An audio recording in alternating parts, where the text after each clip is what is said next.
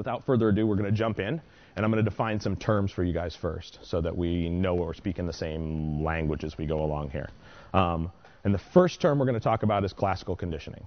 Right? So well, I'm going to lecture a little bit on classical and operant conditioning, which are basically um, uh, the components of learning theory and how dogs learn everything they learn. Right? So everything we do in dog training is going to fall under either classical or operant conditioning. Classical conditioning is also called associative learning.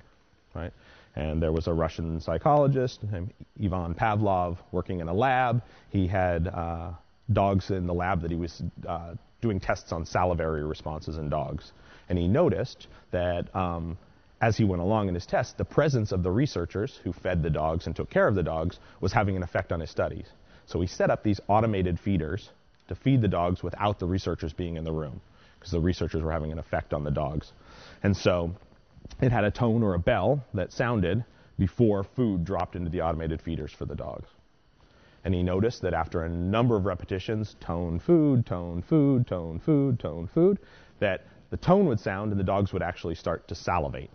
The dogs would actually have a physical response to what was previously a meaningless stimuli. So that tone meant nothing to the dog, but by predicting food or a primary reward or primary reinforcer, then it came to associate to create the same feelings in the dog that the that the primary reinforcer itself would, right? That the reward would. So the dog would act when it heard the tone like it would in the presence of food. And he called this classical conditioning, right? So it's and we use it extensively throughout dog training, and, and we'll talk about the places we do. Um, and he noticed something else interesting as he went through this process, which is that if the tone went off at the same time the food fell, or if the tone went off while the dogs were eating, there was no classical conditioning.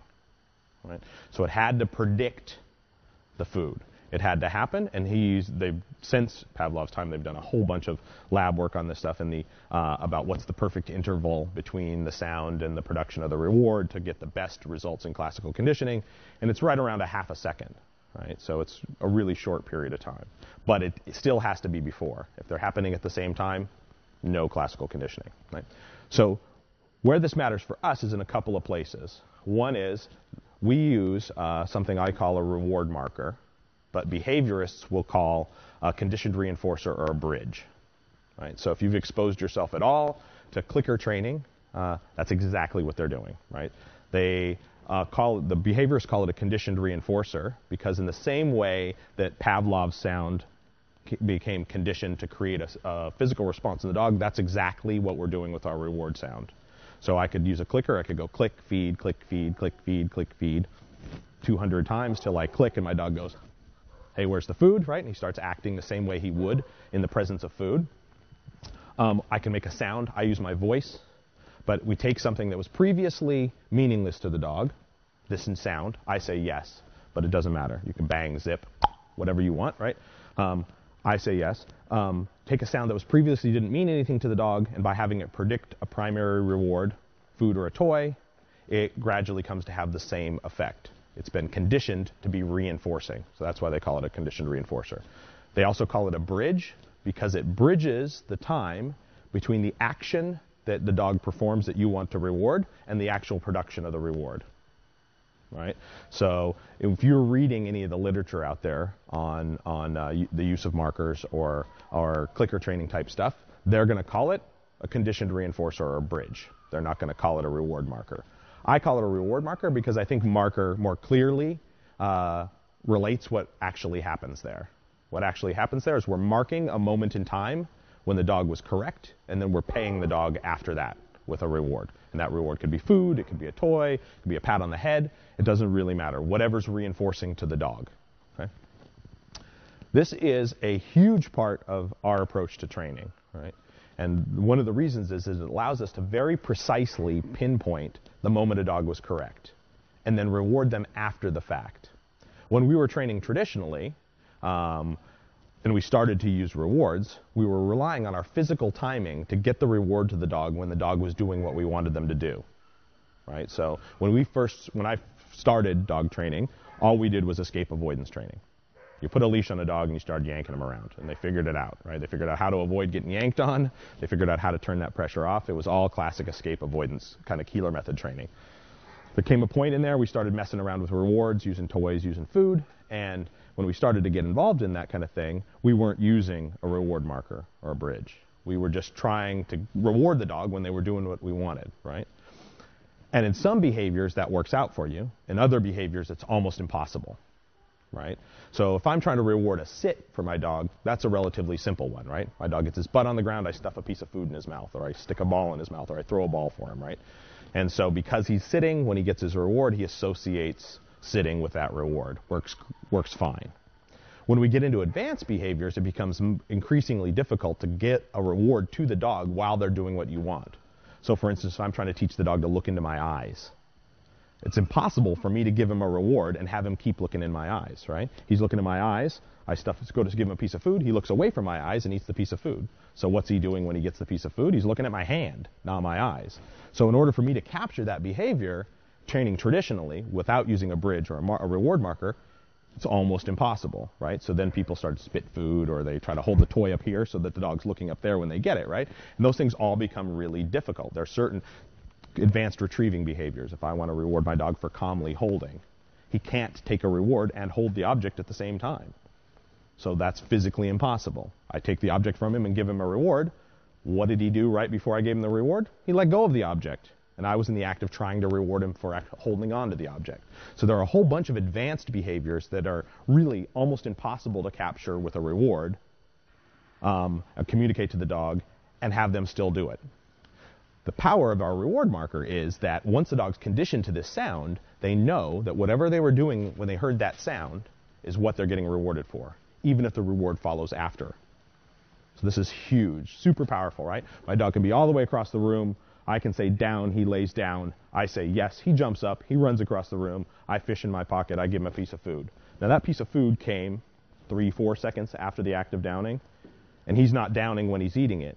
But because we've conditioned this sound, he started to have uh, the feeling of being rewarded when he heard that sound, just like Pavlov's dogs. They started to salivate and feel all happy because they knew the food was coming. The same thing happens for your dog once your reward marker is conditioned. Right? So the power here of this is again that I can pinpoint be- behavior really precisely and I don't have to have a reward right there to give to the dog. I can have the reward hidden, I can have it out of sight. There are certain distance exercises, timing wise, focus, little refined behaviors that I can reward the dog for. Um, and I don't have to get the reward to the dog immediately. Huge. So that's one uh, um, example of classical conditioning. The other is commands. When we give commands, we are classically conditioning. A command is simply a verbal cue, and we put that in front of some physical help that gets the dog to do whatever we want them to do. And by repeatedly doing that right in front of it, we classically condition it to create the response we want. So, for instance, if I've shown my dog to sit with a piece of food, or if I've done it the old fashioned way, I've shown my dog to sit by pulling up on his leash and pushing down on his butt, right? I can teach sit either way. There's a physical way I manipulate the dog into the position. I can take a piece of food and lift it up so I lure him into a sit. I can grab him and put him in a sit. I can pull on his leash until he sits. These are all physical ways of helping the dog sit, as it were, right? And then once we've shown the dog how to do that, we put a verbal cue right in front of it. So if I was old school in him, I'd say sit, boom, sit, boom, sit, boom, and do that repeatedly until I say sit and he sits before I do this classical conditioning. He starts to anticipate what happens right after that. Right? And so that's another example. Any, if I was doing a lure with food, it would be the same thing. I'd say sit, lure, reward. Sit, lure, reward. Sit, lure, reward repeatedly until I said sit and he anticipated and sat anyway, right? And we're classically conditioning when we're adding a command to a word, right? We can also classically condition a punisher.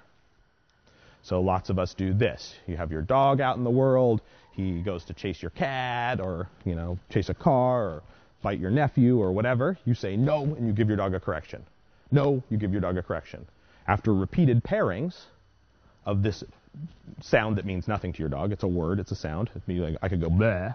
It wouldn't make any difference what it is. But by repeated pairing with that and some aversive or some negative experience that follows it, your dog will start to act as if he's being corrected when he hears the sound, even though you don't correct him, right? So if I've conditioned a punisher, classically conditioned a punisher, I can say to my dog, no, and he'll go, sorry, right? He'll act like he got corrected. because we've conditioned that. We've classically conditioned us that. And that can help us or it can hurt us depending on what we're working on and the aesthetic we're trying to achieve and the dog's understanding. So, but that's another example of classical conditioning. So we're going to use classical conditioning. Anytime the dog is associating one thing with something that follows it repeatedly, the dog makes associations. That's why they call it associative learning, and that's classical conditioning. Another place we use it is in something that we call counter conditioning. Your dog's afraid of loud noises. You make a loud noise, you give him a piece of food. You make a loud noise, you give him a piece of food. Like, uh, repeatedly do this, and if your dog's desire for that reward is high enough, then by repeated pairings, the dog starts to have different emotional states, a different physical feeling when they hear that sound. So instead of being it eliciting fear, it now elicits this happy sensation, right? And we've counter conditioned that classical conditioning, right? So these are all examples of classical conditioning and how we would apply them in dog training. So that's a big part of, of what we do with the dog. In our next newsletter, we will have Michael's lecture on operant conditioning. If you're not already aware, Michael and I have done a number of dog training DVDs together. The latest being our four hour DVD titled Focused Heeling.